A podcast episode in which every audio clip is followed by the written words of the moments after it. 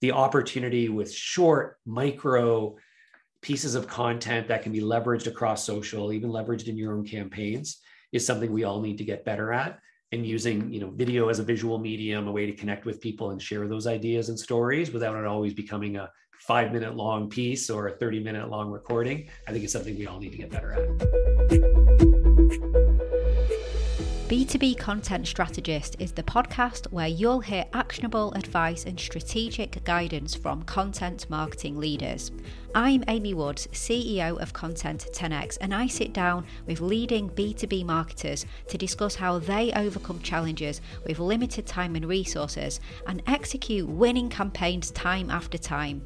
If you want to improve and streamline your content marketing, keep listening.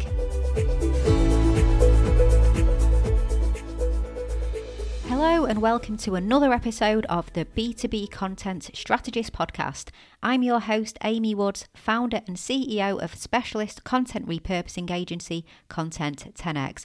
And today I have the pleasure of speaking to Tyler Lessard. Tyler is the VP of Marketing and Chief Video Strategist at Vidyard, the pioneering and leading global provider of video technology for marketers, sales teams, communications, and corporate learning. Tyler is incredibly passionate about video marketing and the potential it has for B2B businesses. He has been driving Vidyard's core content strategy for more than eight years now and has recently spearheaded the launch of Vidyard's new media outlet, Sales Feed Media Network. We discuss the advantages to building a companion media outlet and how Vidyard has found quick growth on new video platforms. We also talk about Vidyard's multifaceted thought leadership strategy, and Tyler shares insights into how they execute it all. Let's jump into the conversation.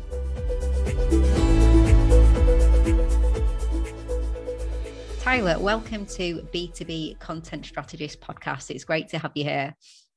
Thanks so much, Amy. It is a pleasure to be here. No, I'm, I'm really, really looking forward to this conversation. So, um, so to kick things off, could you just tell us a bit about your role and for anybody who isn't familiar with Vidyard as well, just a little intro into into Vidyard and what you guys do. Absolutely. So, uh, as mentioned, my name is Tyler Lessard. I'm the VP Marketing here at Vidyard. Uh, I've actually been with the organization for just over eight years now, which is a lifetime in the world of SaaS software. Uh, but uh, we are a video technology company for marketing and sales teams. Uh, we offer solutions for video hosting, management, and analytics for marketing organizations, as well as tools for sales teams to make it easy for them to record and send their own custom video messages and screen shares to their clients as a way to uh, accelerate and close more business. So during that time, I have had a, uh, a, very unique opportunity to see how the world of video has evolved in B2B businesses across both marketing and sales and some of the latest trends and best practices that are happening out there. So it's been a, a wild ride over the last few years as the use of video has dramatically changed uh, in, uh, in today's world. Yeah, dramatically. And so you've been at Vidyard for eight years. How old is Vidyard as a company? Uh, so the company itself is about 10 and a half years old. Uh, it was about 30 people when I joined. Uh, we were just getting going as a hosting platform, uh, but it's uh, it's been a very very interesting uh, number of years as we have seen this you know changing use of video and marketing teams, which has fueled a lot of the growth and expansion, but also this yeah broader use of video. Mm. And that's a, I guess, a great lead into. So, what does your um, team look like? So, kind of, you know, how many people, what sort of roles do you have within your team? So, our marketing team uh, here within Vidyard is roughly 30 people. Uh, we're about a 300 person uh, organization. Mm-hmm. Um, we have a um, a strong, very strong marketing team. Uh, very excited about what we've what we've built here. Um, but uh, you know, as with a lot of other B2B marketing teams, we have a, a really strong foundation in content and social media marketing. Uh, we have a segment-based demand gen team, which uh, with folks specialized on different parts of the market, different market segments, um, focused on acquisition campaigns.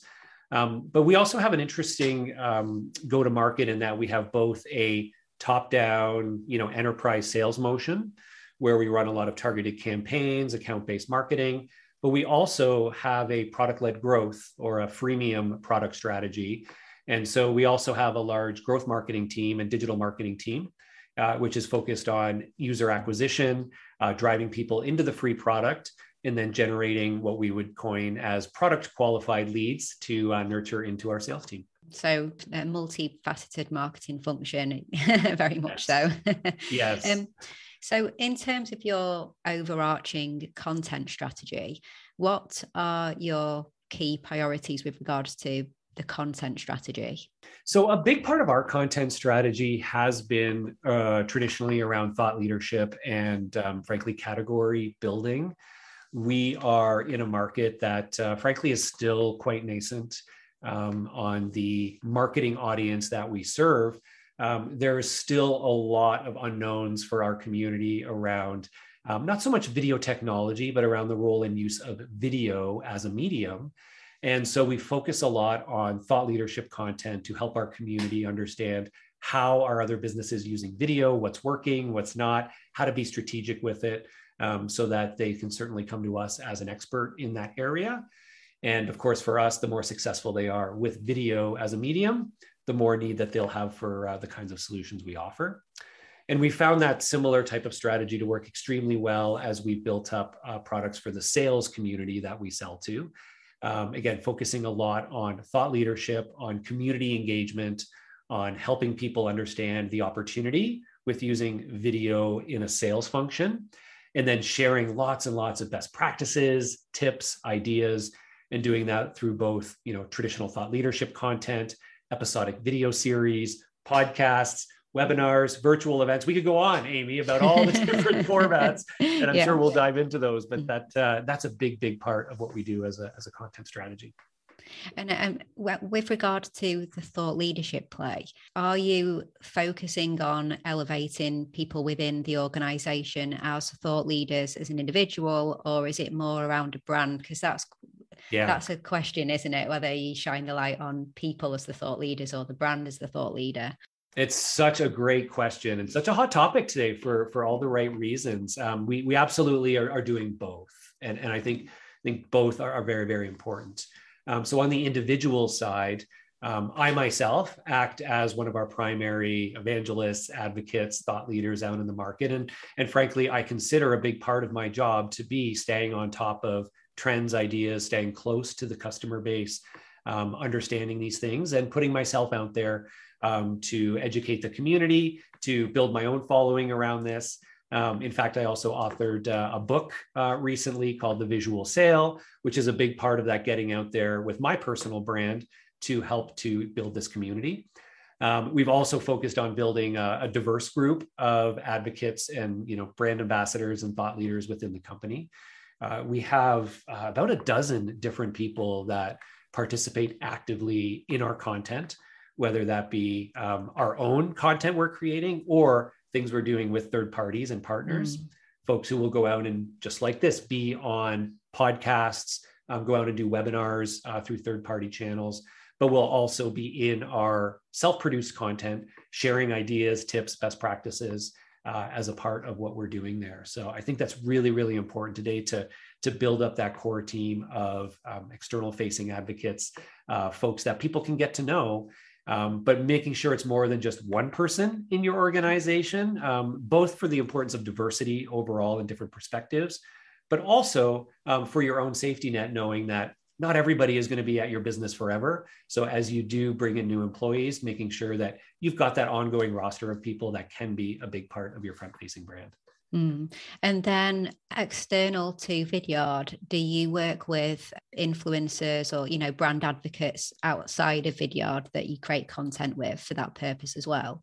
Oh, we absolutely do, and that has been a huge part of our um, of our strategy from a thought leadership perspective, um, and, and a very successful part, frankly, and understanding in the different market spaces, um, you know, who are those those folks who have a strong voice in the community, both to help you deliver higher value content by mm-hmm. bringing you know their ideas to your community but of course also tapping into their communities of followers by um, you know having them sharing into into their base as well and one of the really interesting things actually that we've done in the last year um, that, that i want to share because it's tied closely to that kind of influencer engagement strategy is um, we really doubled down on our thought leadership program and we actually launched our own um, kind of standalone media company as a brand extension to Vidyard.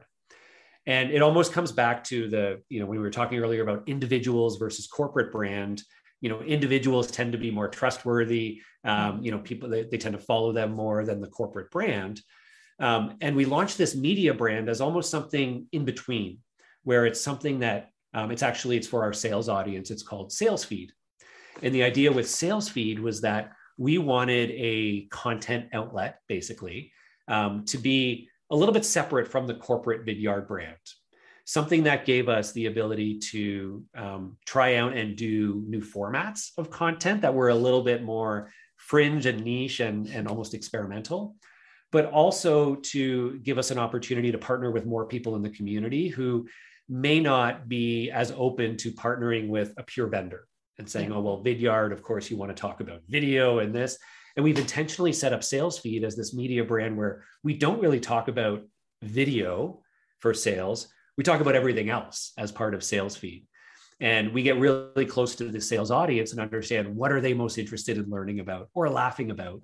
and we focus on producing content within that space to broaden our reach. And we found that influencers and contributors are way more interested in participating in Sales Feed than they were in doing joint content with Vidyard because SalesFeed has a very community driven, vendor agnostic approach to it. Um, and that's been really successful for us. So, an interesting learning there, and something, uh, frankly, we're still learning from uh, after being about eight months into that. I'm really keen to know. You said that you it's given you this opportunity to experiment with different formats and different media types mm. because because you are running it as something differently. What's an example of something that perhaps you played around with with mm. from a Vidyard content strategy, and then you thought actually this will be great to experiment in sales feed? Yeah. So with the with the core brand, um, you know, one of the one of the challenges is that you've got this this core audience of often customers, you know, as well as broader, but they have certain expectations in terms of what they're following you for. Um, which you know kind of puts a little bit of a, a set of goalposts around what it is that you, you, feel comfortable doing there. With sales feed as the example, um, when we spoke to people within the sales community, our target audience, we did a lot of research to understand what are they actually engaging with today? What are they most interested in? Where are there, there's some gaps?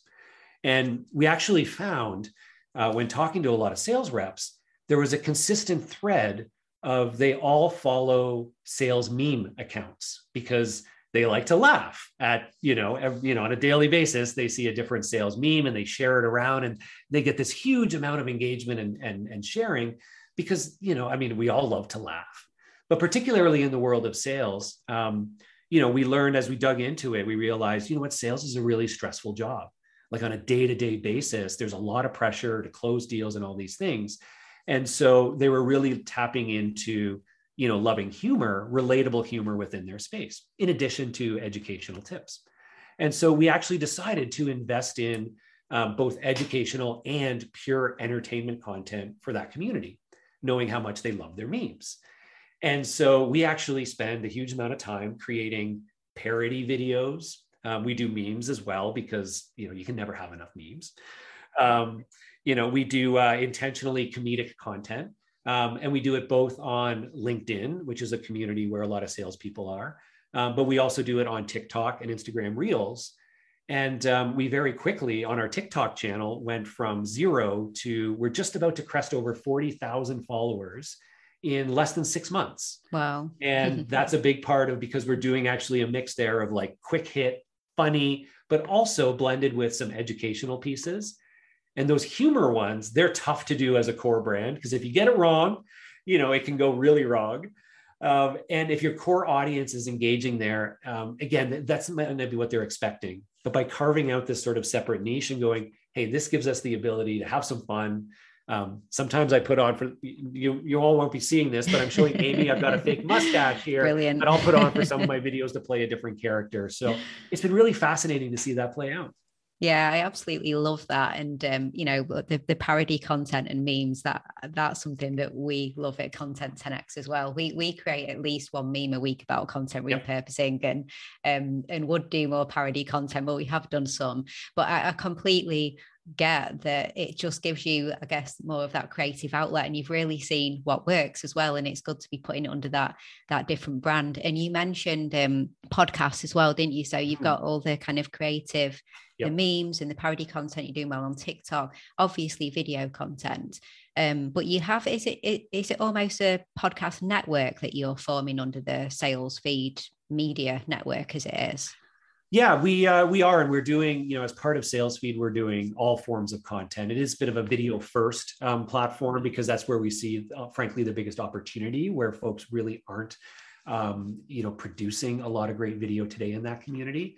Um, but it is a mix of short and longer form video. Um, we have three different podcasts um, that we're running as part of that. Two of them we run internally, and one of them we um, uh, we work with uh, a, a, a, partner of ours who is phenomenal, and um, we're basically you know acting like a, a, media company. We are underwriting the production of that um, for uh, you know a season at a time and seeing how that goes.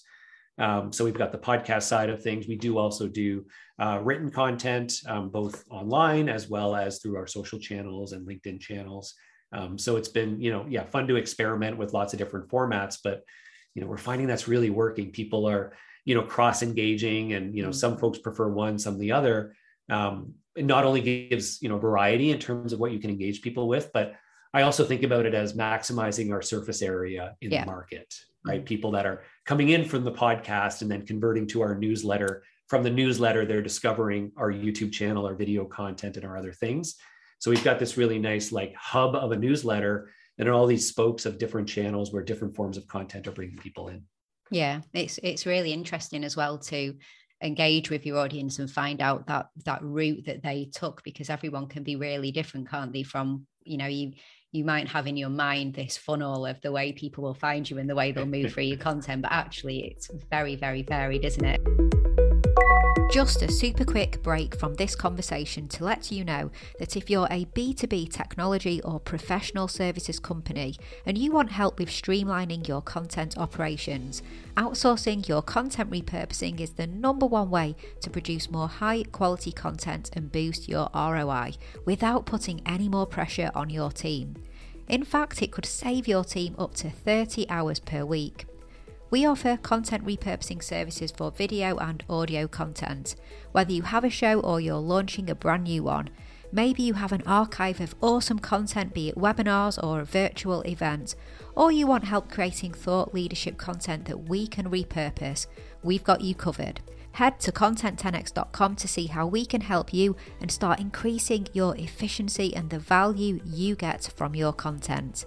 Now, back to the conversation there's so much that you guys are doing. It's really interesting and um, inspiring to hear of all the different content that you're creating and how the team um, works on that and the different functions. Hmm. What have you done to streamline or kind of optimize the day to day recurring processes that need to be followed in order to run such a content operation like, like that?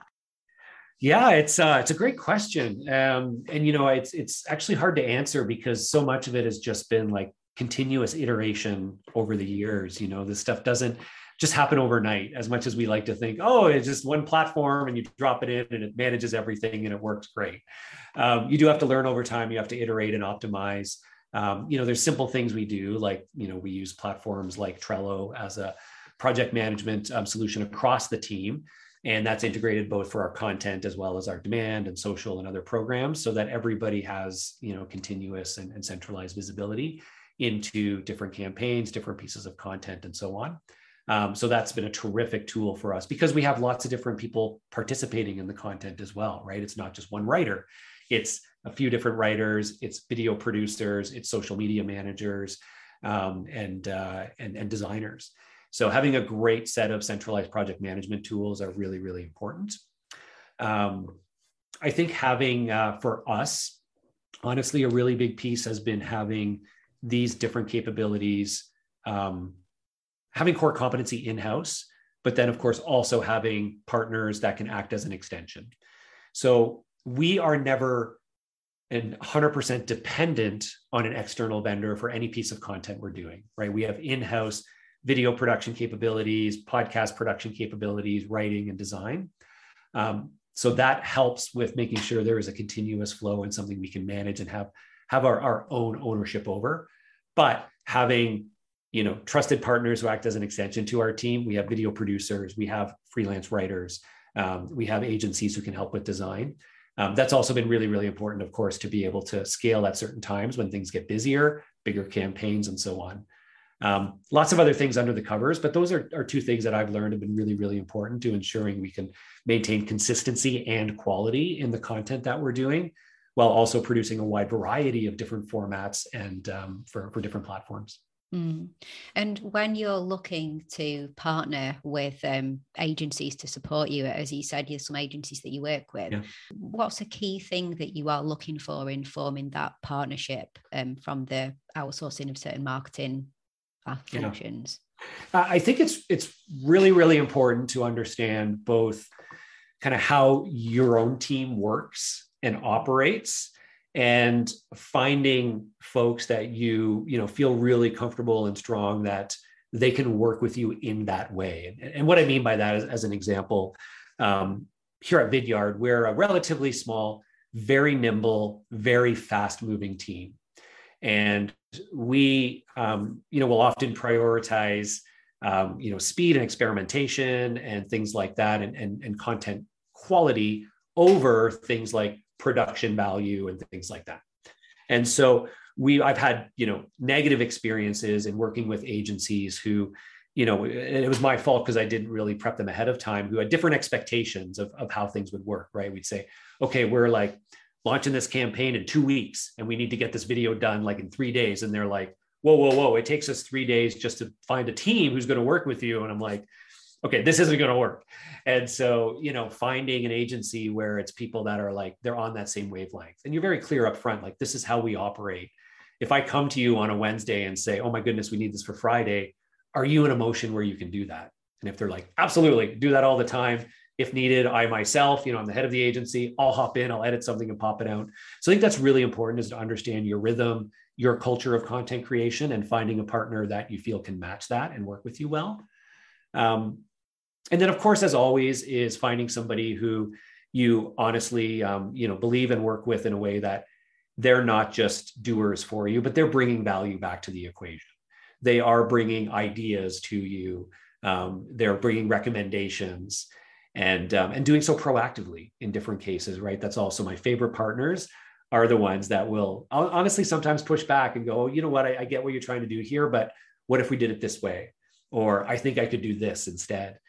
Um, i love that in, in an agency and those who are ready to bring ideas to the table yeah, and that, that completely makes sense because what you do when hiring an agency is you are hiring expertise, aren't you? And you're bringing Absolutely. other people in who are filling a gap for that area of expertise in your business. So to never get challenged and to never, you know, suggest a different way or come up with an alternative approach would you know kind of goes against that you are hiring yeah. expertise and if you're not the experts then it's not a yes a yes person yeah. or yes company is it that you're hiring so that completely makes sense uh, for a lot of the the people that i speak to heading up marketing functions in in similar type organizations a key area that they often outsource is um, SEO, like the SEO and the um, the blog writing, is that something that you um, outsource, and how much, how important is SEO in your content play?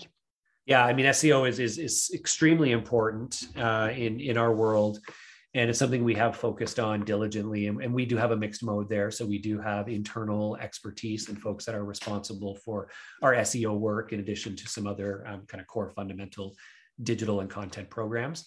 Um, but we do have an agency partner that we um, work with from an SEO and SEM perspective.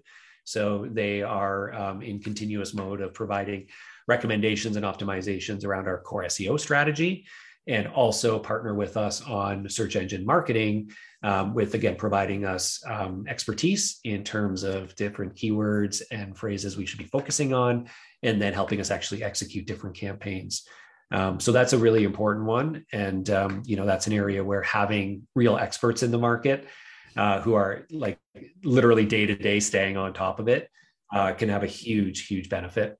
Um, so that's been a really great one. And then we do also have uh, partners that we work with for copywriting uh, for longer form content, as well as to help with some of the core SEO work. Though uh, again, we do have an internal team that uh, that helps with the SEO writing as well. Mm, that makes sense. So, so let's talk about things to avoid. So, we've talked about all the wonderful things you've done. Do you have any cautionary uh, tales or stories of uh, perhaps a campaign you embarked upon that didn't quite go as planned? um, yeah, you know what? I, I, do. There's more than one, and what I have found uh, there, there's a a thread across some of those that have not performed to their potential um, that I've realized in hindsight. And that is when planning out a campaign or a piece of content um, is the, the, the failure has happened when it's been kind of like a, a one and done kind of a program, right? So you put a lot, you, you're really like, this is a really important message or piece of content or launch and you put all this energy into it and it's like one email campaign to your base promoting it and then you're done. And it's not paying enough attention to the promotion aspect. Um, and often you should be spending more time on promotion than production. And i've learned that the hard way. Uh, you know i think our, in, in the early days I, I remember people saying wow your team is amazing at producing content but not so great at promoting it and uh, we'd have all these great assets that again we didn't really even think about like how could we repurpose things that we did a year ago right? Um, how can we take this hero piece of content and then create you know use a hub and spoke model and create all these you know sort of variants and offshoots of it for different channels and things that link back to that main piece. So that's one thing i've learned the hard way is be really mindful about your promotion strategy um, even before you start production yeah, well, that's um, music to my ears because because that is the you know entire reason that I started Content 10x as a business. Yeah. So um, you are not alone with that problem because because it, it, you you are right though, and and I, I actually do think that it does often work well though that the you know in house you are focusing on the creation and the you know the strategy and the core pillar content and working out yes how, what will this become and what can it go on to and how could we create it slightly differently to play into different forms of repurposing. But it isn't always the best use of your time to then be doing all of that because right it's more about the strategy, the thinking, and the initial execution of the pillar pieces. I guess it's more, you don't have a content creation problem. It's more of a distribution problem and actually having too much content and realizing that there's a lot that needs to go out. And it's not easy, is it? And, and it and the natural inclination is often to go on to the next piece rather than absolutely maximize that core piece. So yeah. that makes sense. Yeah, yeah very much so. so what would you say? So here's some quick fire questions. So what would you say is one takeaway tip you would give to other content marketers looking to just optimize content output? Um, obsess over your audience, practice like true empathy, get to know, you know, who it is you're really talking to.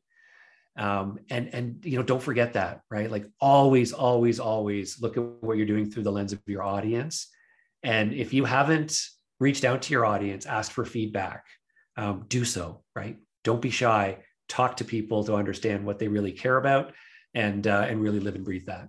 Mm, keep that audience focus at all times makes sense. um, what would you say is a typically overlooked or undervalued tool that you recommend marketers take more seriously and use? Oh, that's a great question. Um, I would say honestly, I think short form video content um, as a as a tool is something that I just think is is highly underutilized, not thought about enough by marketers. Uh, we've gotten good at making long form webinars and uh, you know big hero video campaigns, but the opportunity with short micro pieces of content that can be leveraged across social, even leveraged in your own campaigns, is something we all need to get better at and using you know video as a visual medium a way to connect with people and share those ideas and stories without it always becoming a five minute long piece or a 30 minute long recording i think it's something we all need to get better at. Yeah and i think that the rise of TikTok is telling us that that is where people's attention are. I've, I've just been looking at Edison Research, the um, Triton Digital's most recent report, and I'm going to be digging into that a bit more this afternoon when we do a podcast about it. And to me, like the biggest takeaway from that uh, based on a US audience anyway, is the TikTok rise and looking at the age categories as well. And anybody who's saying that it's a young person's platform, that's not absolutely not the case. It's risen across all age groups, including 50 plus. So if, if we're seeing that, then short form video just can't be ignored can it? It's what people are enjoying and engaging with and want to see. So makes sense. Yeah. Yeah, yeah. it's pretty wild actually. I just uh, to, to, to share a quick perspective on that because we've um, as part of our, our, our sales feed network we went from zero to we're just about to crest 40000 tiktok followers on our sales feed tiktok account and it's called sales feed right like it's very clearly about sales and all mm. of our posts are you know hashtagging sales tips sales advice those sorts of topics and so, honestly, I was even surprised at how quickly we built an audience of people who are clearly engaging in sales related content. So, those people are there.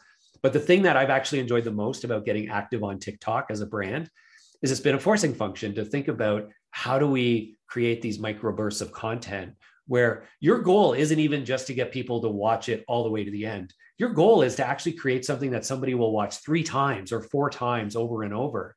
And that's an interesting challenge to think about. Go, wow, that's a really neat dynamic. Uh, and it does kind of really push you of your comfort zone and think, what would I do in that world where everything I make is going to be, you know, less than a minute? And my goal is to get somebody to watch it three times, not just once. That's when you get really sharpened, really sharpen your content knives. I absolutely love that. And I'm just thinking through the, the content that I really like on TikTok, and, and I will just watch it again, again, and again. And I'll forward it to someone and they'll watch it again and again. So, yeah, that's a really, really good perspective. I, I love that. um, so, if you could create any kind of content. So we're talking about sky's the limit here. It could be a billboard in Times Square, a primetime TV show.